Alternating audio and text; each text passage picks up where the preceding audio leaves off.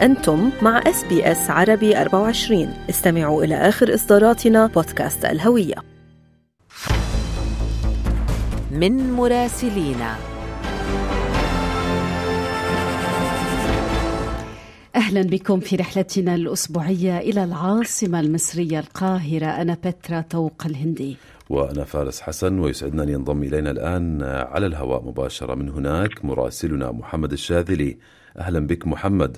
تقارير تحدثت ومزاعم اتهمت القاهرة ومصر بالتساهل بين مزدوجين في تهريب الأسلحة عبر الأنفاق إلى حركة حماس وهو ما نفته القاهرة جملة وتفصيلا. وشفنا تصريح لرئيس الهيئة العامة للاستعلامات. ما هي يعني تداعيات وانعكاسات هذا التقرير؟ وأبرز ما جاء على ألسنة المسؤولين المصريين بهذا الخصوص. يبدو إن شغل مصر بادعاءات إسرائيلية مرتبطة بالحرب في غزة ما زال امرا يفرض نفسه على القاهرة. ونعرف أن إسرائيل بدأت عبر وزراء ومواقع إعلامية وصحف قصة التهجير القسري أو الطوعي للفلسطينيين إلى سيناء. وبذلت مصر جهودا دبلوماسية هائلة لرفض هذه الخطة وما صاحبها من محاولة استغلال الأزمة الاقتصادية الحالية وعرض مساعدات مالية كبيرة. ثم ظهرت مزاعم أثناء جلسات المحكمة الجنائية الدولية حول إغلاق معبر رفح البري من الجانب المصري أمام المساعدات الإنسانية ومواد الإغاثة. وضحضتها القاهرة أيضا. وبالتالي جاءت اتهامات جديدة حيث وجهت دوائر ووسائل إعلام إسرائيلية اتهامات مباشرة لمصر بالتسليح أو بالتسهيل في تسليح حركة حماس عبر الأنفاق. لأنه وقالت إنه معظم الأسلحة التي حصلت عليها الحركة جاءت عبر الأنفاق من سيناء وداخل شاحنات المساعدات. استغربت القاهرة وردت بإن التسويق الإسرائيلي للأكاذيب هو محاولة منها لخلق شرعية لاحتلال ممر فيلادلفيا بالمخالفة للاتفاقيات الأمنية الموقعة مع مصر. وممر فيلادلفيا أو صلاح الدين هو الحاجز ما بين مصر وعلى الحدود مع بين مصر وإسرائيل من جهة قطاع غزة.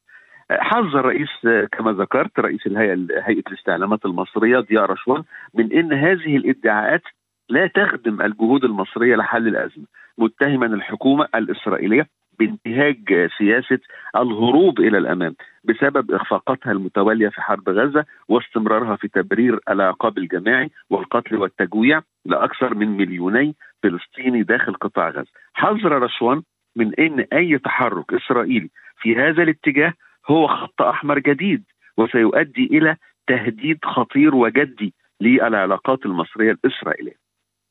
في الوقت الذي أجرت فيه القاهرة الأيام الأخيرة حتى يوم أمس وعبر وزير الخارجية سامح شكري سلسلة من المحادثات في بروكسل لشرح موقفها وأكد شكري لقادة الاتحاد الأوروبي أن التوصل لوقف شامل وفوري لإطلاق النار في غزة يظل هو السبيل الأوحد لإنهاء الوضع المتأزم في القطاع. والحد من تزايد العنف في المنطقة. وطلب شكري الاتحاد الأوروبي بالضغط على إسرائيل بما يسمح بالإنفاذ الكامل للمساعدات الإنسانية إلى غزة. وأكد وزير الخارجية المصري إن تسوية النزاع الفلسطيني الإسرائيلي لن تتحقق سوى بالعمل على وقف المعاناة الإنسانية واستئناف السلام.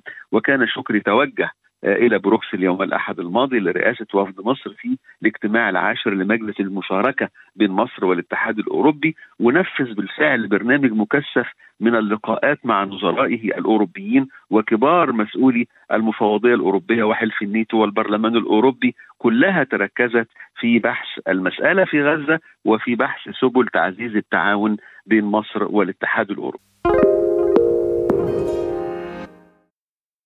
ننتقل يعني محمد إلى بدء أعمال صب خرسانة المفاعل الرابع في محطة الضبعة النووية في مصر والرئيس السيسي يؤكد أن المشروع إنجاز جديد في ملف التعاون الثنائي مع روسيا، ماذا لديك أكثر حول هذا الموضوع؟ مصر كانت سعت في القرن الماضي في تأسيس مشروعها النووي وأنشأت لذلك لجنة للطاقة الذرية سنة 55 ثم مؤسسة الطاقة الذرية سنة 57 وحصلت على أول مفاعل للبحث والتدريب التجريبي من الاتحاد السوفيتي واشتهر باسم مفاعل إنشاص حيث كان في مدينة إنشاص شرق القاهرة وذلك سنة 61 فكرت مصر في استخدام الطاقة النووية في توليد الكهرباء حتى إنه في الوقت في هذا في ذلك الوقت لم يكن السد العالي قد اكتمل وبالتالي طرحت مناقصة دولية لإنشاء محطة نووية لتوليد الكهرباء وتحلية مياه البحر في منطقة برج العرب على شواطئ المتوسط سنة 64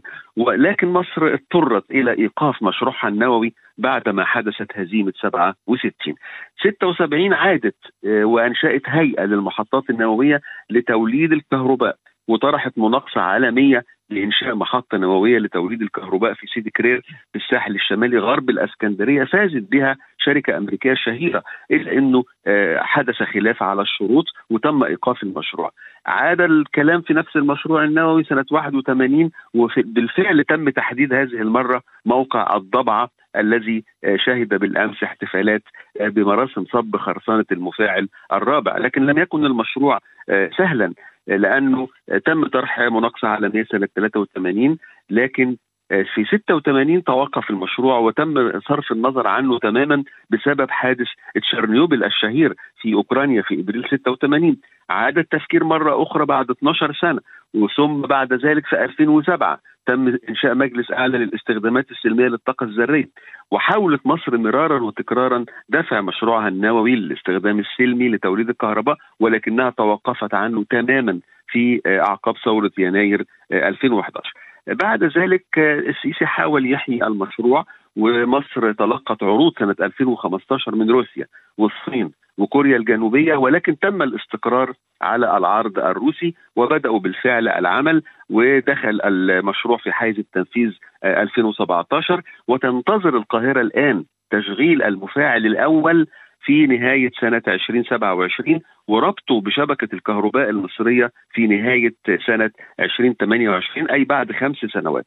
ثم سوف تشتغل باقي المفاعلات تباعا حتى عام 2030 المشروع يشكل أهمية كبيرة ما في ذلك شك لمصر التي تسعى إلى المزيد من توليد الكهرباء وتعاني أحيانا من حتى في الفترة الأخيرة في مسألة تخفيف الأحمال. لأنها مش ليست مضطرة إلى صرف كل هذه النفقات من الغاز على الكهرباء وهي تحتاج بالفعل الحصول على طاقة نظيفة وآمنة وأرخص وقليلة التكلفة وطويلة الأمد. نعم محمد دعنا نختم هذه الرسالة الأسبوعية بالحديث عن معرض القاهرة الدولي للكتاب في دورته الخامسة والخمسين شو أبرز الإضاءات وأبرز الدول المشاركة في المعرض لهذا العام؟ بينطلق اليوم الأربعاء معرض القاهرة الدولي للكتاب في دورته الخامسة وخمسين بمعنى أنه بدأ الدورة الأولى سنة 69 وهو بالتالي من أقدم معارض الكتب في العالم. شعار معرض القاهرة هذا العام نصنع المعرفة نصون الكلمة. سوف يستمر إلى 6 فبراير المقبل. أمامنا الآن أن النرويج هي ضيف شرف هذه الدورة حيث ستكون فرصة لعرض الثقافة النرويجية كما قالت سفيرة النرويج في القاهرة وقالت إنها سوف تحتفل بكبار مبدعي النرويج الذين سيحل بعضهم ضيفا على أيام المعرض. كذلك جرى اختيار عالم المصريات الراحل الشهير الدكتور سليم حسن باعتباره شخصية معرض هذا العام. كذلك اسم الكاتب الراحل يعقوب الشاروني كشخصية معرض كتاب الطفل هو الذي رحل عن عالمنا في شهر نوفمبر الماضي. عدد الناشرين المشاركين 1200 ناشر من 70 دولة.